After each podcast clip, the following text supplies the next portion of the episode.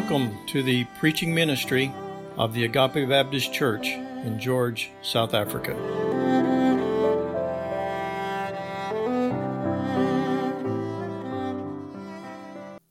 The uh, text for this morning's message is again from Ephesians 2, continuing in that series.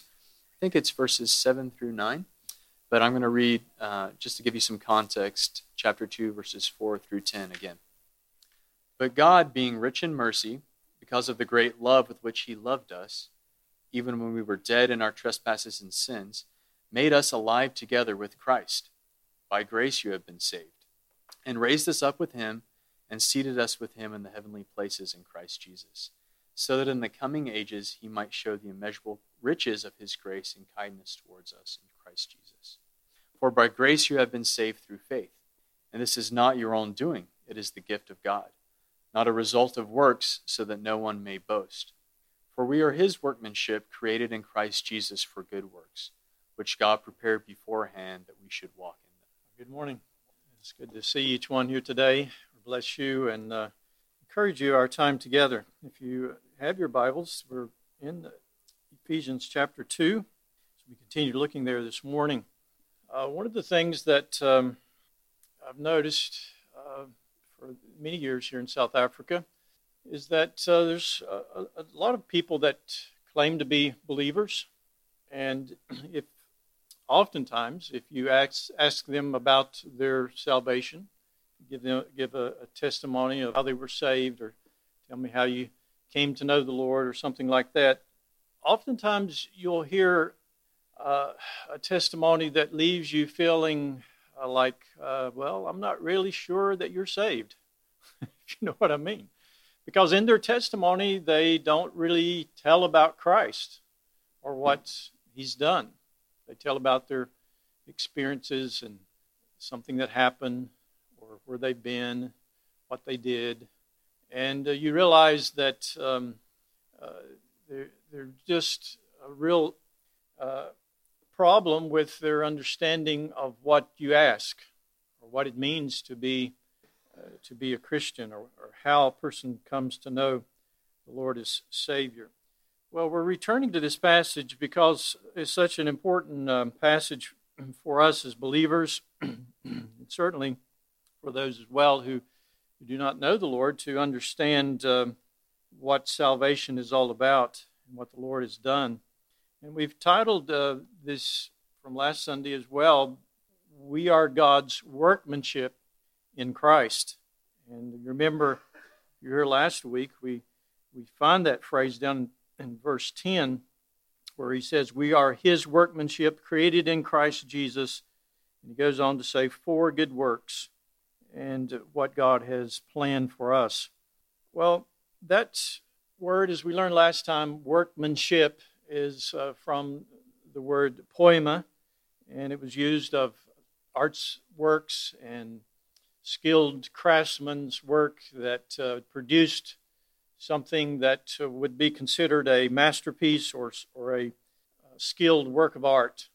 And uh, the Lord has used this word in reference to the creation. His power is displayed and His glory displayed in creation.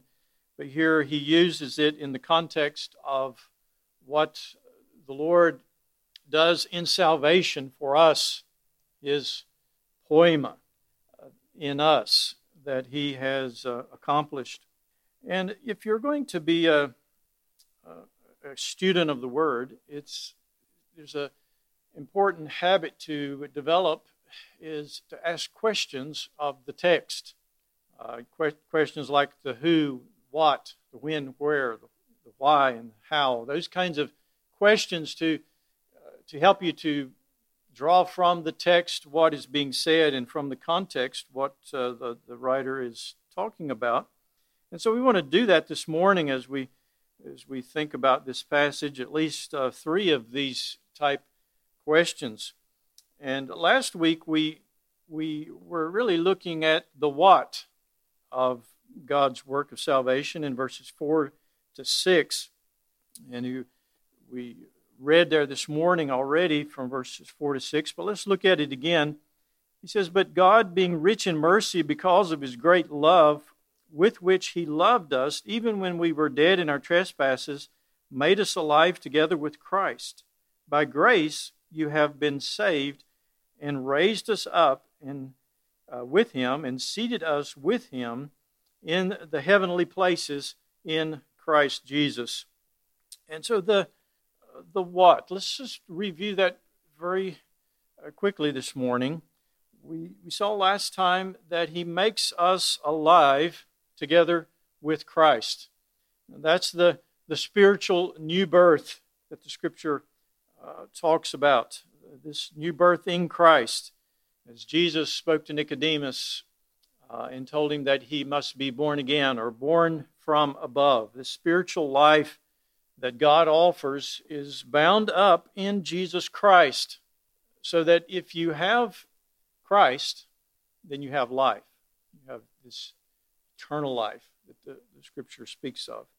And uh, the opposite is true if you don't have Christ, you don't have life. It's just that simple. There's no other way uh, to God, there's no other way to this eternal life that, uh, that the scripture reveals. Well, God so works in a person's heart uh, and brings them to a place where they can see their lost condition without Christ. And by the grace of God, they turn to the Lord in faith. The Lord saves them. And they are united with Christ, and they are identified with Him in His death, in His burial, in His resurrection. And that's what we see in this in these verses. That He He raises up with Him. We are uh, identified with him in his resurrection, and he seats us with him in the heavenly places. We're, we're exalted with him, raised up with him. This, this really speaks of our new identity as believers, our new citizenship in heaven. Uh, we're still on the earth, but uh, this world is, or this earth is not our home. Our home is in heaven. Uh, Colossians 1, verse 13 says, He delivered us from the domain of darkness and transferred us to the kingdom of His beloved Son. And so, this is an incredible thing that God does. We, as believers, especially we've been saved for many years, we, we, we can easily take that for granted. What God has done for us, this incredible work that not only He forgives us of our, sin, our sins, but He identifies us with His Son in such a way that we are raised up with him and we're exalted with him in glory. Well, not only do we see in this, in this context the what, but also the why. The why of God's work of salvation. When uh, we think about God's work of salvation, we tend to think about it from our perspective or our viewpoint. What God has done for us. What does it mean for us? And that is important. Uh, God does do so much for us in salvation, doesn't He? Uh, and it's good for us to know and to, to understand the abundance of God's blessing in our salvation. If you remember back in the end of chapter 1, the prayer that Paul prays that we, by the enablement of the Holy Spirit, might be able to comprehend the hope of His calling and, and the riches of His inheritance and the and the greatness of his power toward us who believe. Uh, th- these are things that God wants us to know and understand, the things that, uh, that he, he does for us. But, uh, and we saw in chapter 1 earlier that in, in that section, that long sentence, that, he, that Paul just piled one thing on top of another that God does for us in salvation. Uh, but in this context, Paul is also helping us to think about our salvation from God's viewpoint. Uh, and when we look at things from God's perspective, we begin to see the bigger picture of what God is doing. If I or someone asks you, why did God save you? what would you say? Well, some might say, well, I don't know why God saved me, but I'm sure glad He did. Uh, somebody else might say, well, it, it was all because of God's grace. And that would certainly be true, wouldn't it? Hopefully, there's no one here that thinks that they're saved because they were better than someone else or they did something that earned God's favor. Uh, no, it's all of God's grace. But why such an abundance of God's grace. Uh, this superabundance, we could say. The, the context in verse 7 uh, speaks of um, immeasurable, or translates the word immeasurable riches of His grace. Uh, when, when someone does something that um, is just kind of, you know, really goes beyond what we expect, uh, we could say they outdid themselves if we want to be positive. Sometimes we can say that in a negative way and say, well, they just went overboard. They just went too far or went way above what's normal. Well, this word is getting at that idea that it is it is so far beyond that the translators here use the word immeasurable. It's, it's, it's something that is superabundant, God's grace. So, why such an abundance of grace? Not only has He forgiven us our sins, so we've been exalted to the, to the position of sons of God, He's made us co heirs with Christ. He's put the righteousness of Christ to our account so that when we stand before God, we are standing there in His righteousness. He's given us the Holy Spirit of God to dwell in us, to be with us, to, to guide us and lead us and teach us and, and, and empower us to serve Him. And He's prepared a place for us that we might dwell with Him for eternity.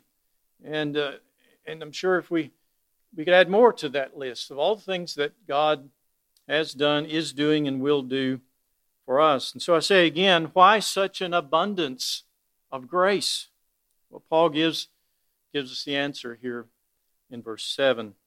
And he shows us the big picture of the why of God's work of salvation. Notice in verse 7, he begins with, so that. And that tells us this is a, a why statement. It, it, you could say it's a purpose statement, the so that. And he's referring, he's referring back to what he had just said in verses 4 to 6 about God's, God's, what God has done for us in salvation. And then he says, so that in the coming ages he might show the immeasurable riches of his grace and kindness toward us in Christ Jesus. Now, certainly, God does a lot for us in salvation, but there is the big picture of why we're saved. It's to the glory of God. It's so that His work of salvation in us will be exhibit A for all eternity for His immeasurable riches of His grace. Sharon's got a um, this glass cake stand, and um, you know you put the cake on it. It's got this big glass dome that goes over top of it, and it kind of sits up fairly high. You know, you so, so when you bake a cake, you can put it on display. You can see it, although it may not be on display for very long, but at least for a, for a little while, especially if it's a chocolate cake, it won't be around very long. But it's it's displayed, and it, and if you've done extra work to decorate it and make it pretty, then you know people look at it and say, "Wow, that's you know, so pretty." It's it's a display. And some of you men may have played sports back a long time ago. and maybe you've won some recognition, maybe a trophy or something like that. I remember playing in high school, uh, American football. I was too too small to really go beyond high school, but in but in high school, I was able to play. And uh, at the end of our the senior year, we had this award, uh, sports award uh, banquet kind of thing, and and I won these two big trophies. Kind of kind of surprising. Uh, they one from a, the local paper, and another one from other some other sports uh, uh, body, and so I won these trophies for a run, being a running back, and and so I took these trophies, you know, you two three story high trophies. I was really impressed with myself, and uh, I took those and put those on display on the in my bedroom on the on the cabinet uh, on the shelf and, uh, and somebody come by the house, you know, one of my friends, like, you know, show them those trophies, and they go, wow, look at that. And I say, yeah, that, that one right there, the, the, the Journal Patriot, the, the paper, they gave me that one.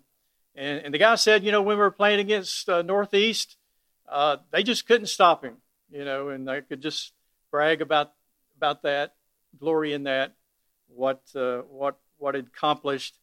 And, you know, it, we, as the redeemed of God, are trophies of God's grace. We are, we're going to be on display for eternity, for all the heavenly host to brag on God. Look what He did. Look what He's accomplished. Look at His amazing grace. And we ourselves, as the redeemed, will rejoice in what God has done. The chapter 1 that we studied for some time also emphasizes this praise to God for his gracious work of salvation. We see the repetition of that phrase in verse 6, 12, and verse 14 to the praise of his glory and grace, to the praise of his glory, to the praise of his glory. And that will be a, theme in eternity the praise of God. The ESV Study Bible note says verse 7 answers the question of why God lavished such love upon his people, so that they will marvel for all eternity over the incredible kindness and love. It will take all of eternity to fathom God's love, and those who are saved will never plumb the depths of it. End of quote. Well, verse 7, God also speaks here of his kindness. His grace is further described as being in kindness toward us in Christ Jesus. Well, God obviously continues to show us grace and His kindness every day. But, but here He's referring back to the work of God in our salvation. It's His grace uh, and kindness shown to us through Christ. As we think about this word kindness, it's easy to, in this passage, just to go right past it and not, not give it much thought. But um, the thought is similar to grace. It's, it's an outflowing of God's grace, the kindness of God. Paul, in writing in Romans 2, he says that the kindness of God and the offer of salvation is meant to lead a person to repentance. And he's talking to Jewish um, believers, or not Jewish believers, but Jewish religious leaders that uh, were resisting Christ and what he was what he was teaching, and they were judgmental of the uh, of, of the others, the, the Gentiles who who were in their minds sinners.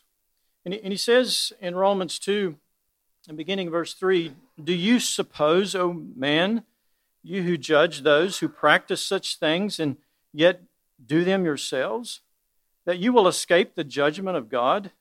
Or do you pursue, uh, presume on the riches of his kindness and forbearance and patience, not knowing that God's kindness is meant to lead you to repentance.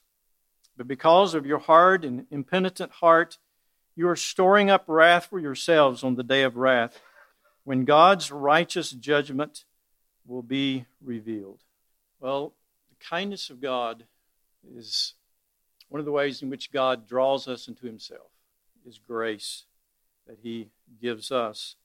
And when a person resists God's working in their hearts, when God, when a person resists the, the drawing of God, the, the conviction of God and His Word, they're hardening their hearts to God. They're hardening their hearts to God's Word. And so we have the warning there in Romans 2. Well, we, we've seen the what in this passage, the why. Let's look also at the how in verse, verses 8 and 9, we see the how of God's work of salvation. And we know that from chapter 1 that our salvation has been planned by the Father. We're chosen in Christ, he says, from before the foundation of the world in verse 4. Uh, we also saw the, the plan of our salvation was provided for us through the Lord Jesus Christ, who died in our place that we might be forgiven. But how does this salvation come to us? How do we receive it? Verse 8 and 9 lays that out for us and shows us how. Notice in verse um, 8 and 9, he says, For by grace you have been saved through faith. And this is not your own doing, it is the gift of God, not a result of works, so that no one may boast. Very, very simply said, uh, and very clear about how this wonderful work of God, salvation, comes to us. Paul repeats the statement from verse 5 where he said, By grace you have been saved. And then he adds, through faith. Faith is the means by which salvation is received. We could, say, we could say the basis of God's work of salvation is grace. And the means of receiving it is by faith. And so we have this statement salvation is by grace through faith. Very simple, yet very important. And the wording of that is very important. Salvation is by grace through faith. It's uit genade, deur geloof. Um, and although it's, it's simple, it is somehow confused. although it's simple, yet people still are trying to earn or do something to contribute to their own salvation. It's, this with the power outages we're having, I often hear when the power goes out, generators coming on in our neighborhood, and we hear generator running. And uh, in a simple way, um, you can think of it in this way: the generator, the generator is running. It it doesn't supply electricity unless there is a some type of wiring to bring it to your house. And so, in that way, the electricity is uh, by the generator through the wiring. The, the wiring doesn't supply it, it doesn't accomplish it. The wiring can't create salvation, but it's a conduit through which the electricity comes uh, to the house. And so salvation is by grace through faith. And that should be enough said. But God knows the heart of man, and uh, He knew that many would have a problem and a struggle with this truth that such a great salvation be a free gift provided by the grace of God and received by the empty hand of faith. Um, the pride of man wants to earn what he receives. You know, in most areas, that's not a, necessarily a bad thing. We, we, we want to, we're taught to, to earn a living, right? We're, we're taught to be responsible. We're taught, we're taught to, to, to not just to be lazy and to take handouts and not try to, uh, to work. But the scriptures also teaches us humility, doesn't it? And oftentimes God puts us in a place where we're uh, forced to swallow our pride. And when it comes to salvation, God is not going to allow us to have any pride. He's not going to allow us to have any part that we could uh, brag about and say that I did this or I had that. Salvation is by grace alone, through faith alone. And God gets all the credit, He gets all the glory. No one will ever get to heaven and say, Well, you know, I had a lot of things working against me, but I persevered in faith. Or I did this, or I did that. When we reflect on how we got to heaven, we talk about that, there's, there's not going to be the personal pronouns in it. Unless we're telling about how undeserving we are or how unbelievable it was that God chose us. It's, all, it's going to be all about God. Our testimony is going to be all about what God did and how He did it and when He did it and, and how He accomplished it in our lives. It's all going to be about Him. He gets all the glory. Anything else is an insult to His gracious provision. Look again how He says it verse 8 and 9 For by grace you have been saved through faith, and this is not your own doing, it is the gift of God not a result of works, so that no one may boast. Paul emphasizes the point that God's salvation does not come to us by our own doing. Notice he gives the parallel truth in verse 9 and says, not a result of our works. It's another way of, of emphasizing the same truth. It's not our doing, it's not by works, but by the grace of God. God plans salvation and how we receive it in such a way that He gets all the glory, He gets all the praise. We contributed nothing that we could boast about. As we saw in verse 7, we are a demonstration of the immeasurable riches of His grace for all eternity. Even the faith that we exercise is a, is a result of God's grace in our lives. The Holy Spirit of God works in our lives uh, through various circumstances, through the Word of God, directly to bring us to repentance and faith. Uh, remember these words, the definitions. The repentance is a, you say, is a change of mind that leads or results to turning. It's a turning from ourselves, from a dependence of ourselves to God, to a dependence upon Him. It's, it's a change of mind about our thinking, about our ability, our thinking that we could d- do something to please God, the thinking that, uh, that we're deserving, to thinking about what God has done, agreeing with God about what Christ has done. That, that's repentance. It's a change of mind that leads to a turning. Also, the word faith is believing or trusting in what God has said.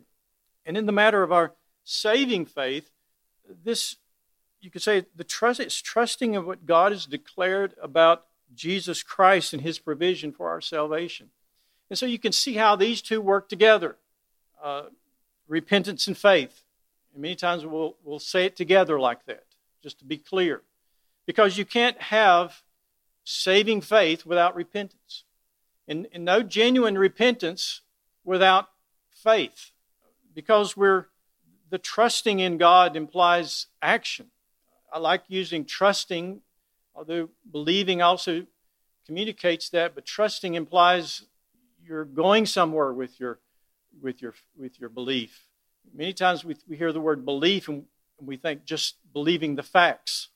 But it's more than that. It's, it's trusting a person. It's trusting Jesus Christ and what he has, has accomplished. And the repentance is, is, is agreeing with God in what he said so that there is this change in our thinking. And, and this genuine repentance always leads to action. It leads to a, are putting our faith and trust in Christ. And so repentance and faith, they're often uh, referred to as two, two sides of the same coin. When you're reading in the scripture, sometimes it'll, it'll only mention believing or faith. And sometimes it'll, it'll just talk about repentance. But they're always bound up together in salvation repentance and faith. The scripture reveals that it is God who works in the heart of man to bring about repentance and faith. In Acts 8, oh, sorry, Acts 11, when Peter uh, is explaining himself to the Jewish uh, people back in Jerusalem, you remember he, he went the Lord's direction, coercion, you could almost say. The Lord almost had to drag him there to Cornelius, Gentile, um, and, and, the, and the people that were uh, in his household and, servants and all the people around him there. The, the other Gentiles had put their faith in Christ, and and um, and Peter had baptized them. And so now the Jews want to know what have you done? Why did you do that? In verse uh, 18 it says, When they heard this, they quieted down and glorified God, saying, Well then, God has granted to the Gentiles also the repentance that leads to life. We could also look at 2 Timothy and see the same same truth. Timothy is teaching, or Paul is teaching Timothy about how to how to deal with people that are in opposition to the truth. He says the Lord's servant must not be quarrelsome and but be kind to everyone, able to teach, patiently enduring evil, correcting his opponents with gentleness. God may perhaps grant them repentance, leading to a knowledge of the truth, and they may come to their senses and escape from the snare of the devil after being captured by him to do his will. So you can clearly see in those just those two passages that this repentance, repentance and faith is something that comes from God. It comes from God's working in a in the heart of man to bring them to that point where they're able to, to see their sin, to see themselves, to see God, to see the Lord Jesus Christ and what He's accomplished. It is a, a work of God. John 6 and verse 4, that long passage, a discourse of, um, of the Lord Jesus about him being the bread of life, and some of the Jews re- rejecting what he was saying. And he says in verse 44 No one can come to me unless the Father who sent me draws him, and I will raise him up on the last day. So, repentance and faith then is man's response to God, his offer of salvation. But this response is not something that we can boast about. We, we can't think, well, I had faith and they didn't, like we were somehow better or did more.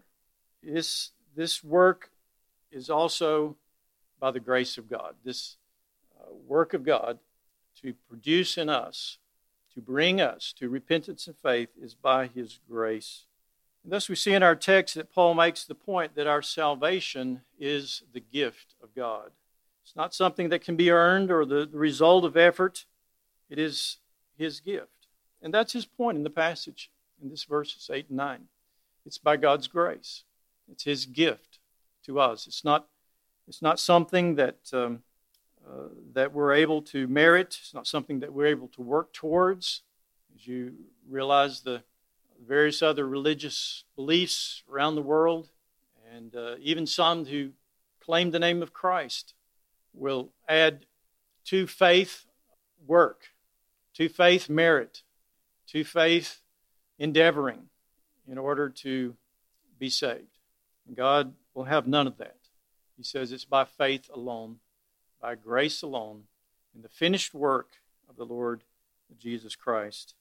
We also want to remember that although this great work of God and salvation is free to us, it came at a great price, didn't it? A great cost, the Lord Jesus Christ a great cost to provide it. And we want to remember that cost this morning. After our song, we're going to uh, have the opportunity to remember with the communion, we'll remember the Lord Jesus Christ and the cost that was paid for this great work of salvation, God's workmanship in Christ that is accomplished in us by what he does in us, for us, so that we can give him all the honor and all the glory.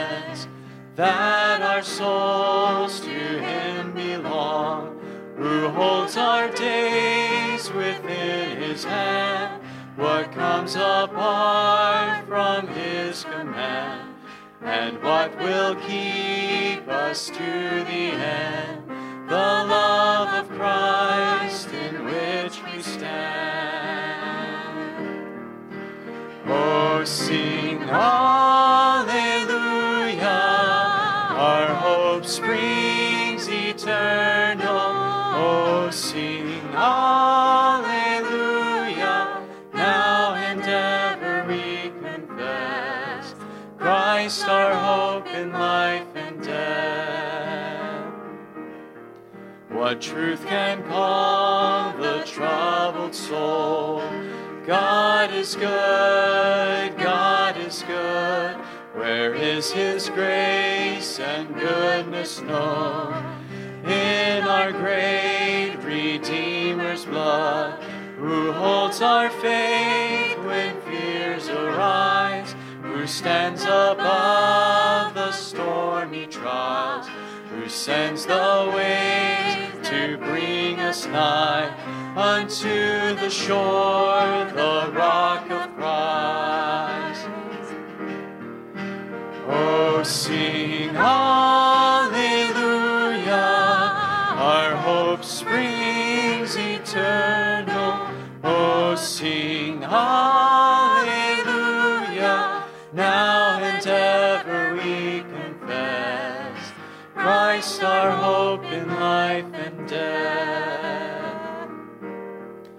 Unto the grave, what will we see?